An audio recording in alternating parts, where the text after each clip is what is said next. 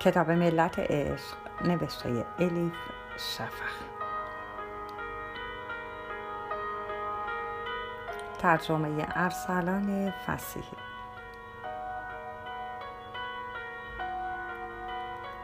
چاپ سیام، انتشارات قوقنوس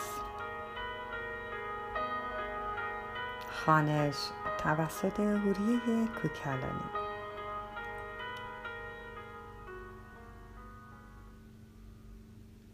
شمس قونیه، شعبان 643. مولوی بدوین بود. بعد از رفتن علاءالدین مدت زیادی لام تا کام حرف نزد. با هم به حیات پوشیده از برف رفتیم. شبی سرد و ملال آور بود. نوعی سنگینی، نوعی آرامش غریب در هوا موج می‌زد. همانطور همانجا ایستادیم و ابرها را تماشا کردیم که به گلوله‌های پنبه نقره‌ای می‌مانستند.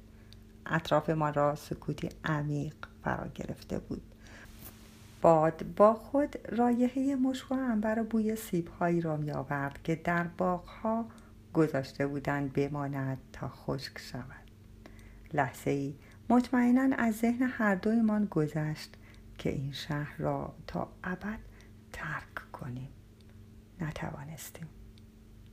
یکی از کوزه‌های شراب را برداشتم، کنار بوته گل سرخی گذاشتم که زیر برف مانده بود و از آن همه گل فقط خارهایش مانده بود. شراب توی کوزه را روی خاک ریختم. چشمای مولوی از حیرت برق زد. بعد تبسمی ملایم روی صورتش پنهان شد. بوته گل آهسته آهسته جان گرفت. پوستش مثل تن آدمی نرم شد.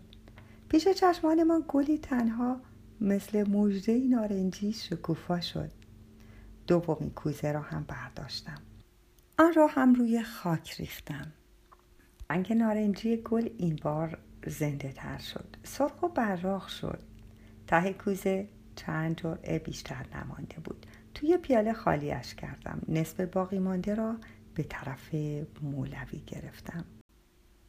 با دستانی لرزان پیاله را گرفت. چیز را که تعارفش شده بود با ادب و احتیاط قبول کرد. این عالم که در طول عمرش لب به شراب نزده بود به خاطر من، به این دلیل که به من و دوستی من ایمان داشت، پیاله را گرفت و گفت رعایت احکام دین مهم است، اما انسان نباید به قواعد بیش از جوهره به جز بیش از کل اهمیت بدهد. انسانی که شراب میخورد نباید آنهایی را که نمیخورند و آنهایی که نمیخورند نباید آنهایی را که میخورند تحقیر کنند.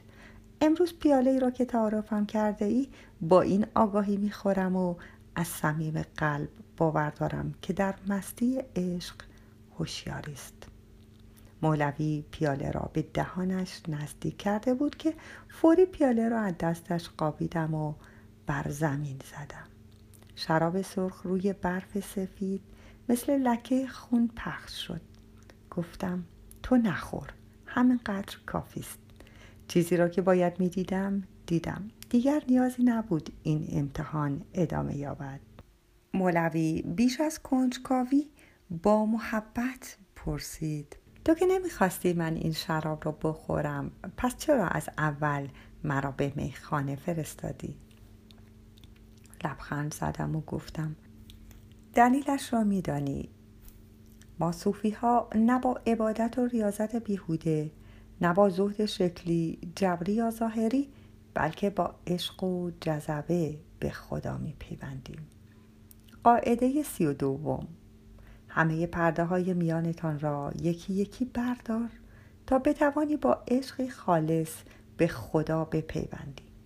قواعدی داشته باش، اما از قواعدت برای راندن دیگران یا داوری درباره‌شان استفاده نکن. به ویژه از بت‌ها پرهیز ای دوست و مراقب باش. از راستی‌هایت بت نسازی.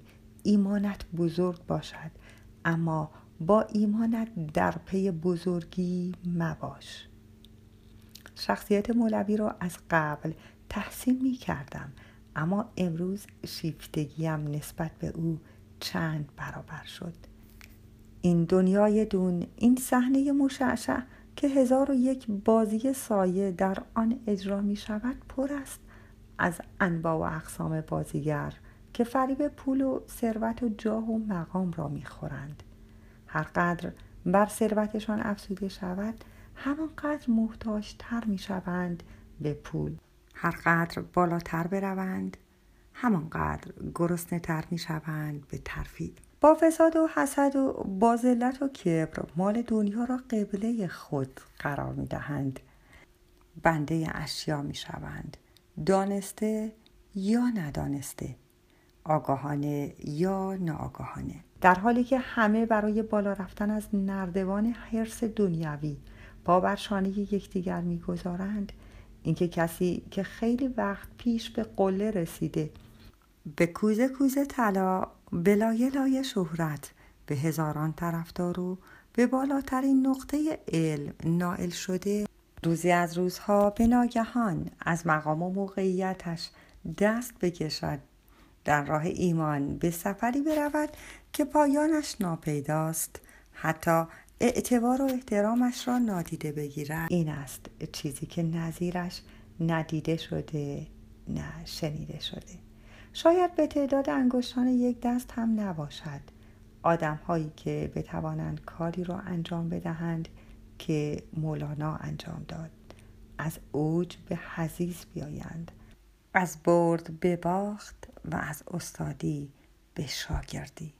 افسودم، خدا کبر را دوست ندارد، میخواهد متواضع باشیم. از این رو حتی در قضایایی که حق کاملا با ماست نباید برتری خود را به رخ بکشیم.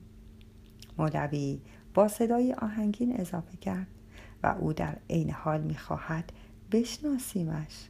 از این رو متعادل و سنجیده رفتار کردن و همیشه هوشیار بودن از مستانه گشتن بهتر است. دل صوفی همیشه هوشیار است. حق داشت. شب را رایحه‌ای خوش و شیرین در بر گرفته بود. درونم سرشار از وجد شد. هوا رفته رفته سردتر می شد. آنجا کنار هم تنها در زم حریر حیات، بوته‌ای پر از گل میانمان نشستیم و مدتی طولانی سکوت کرد.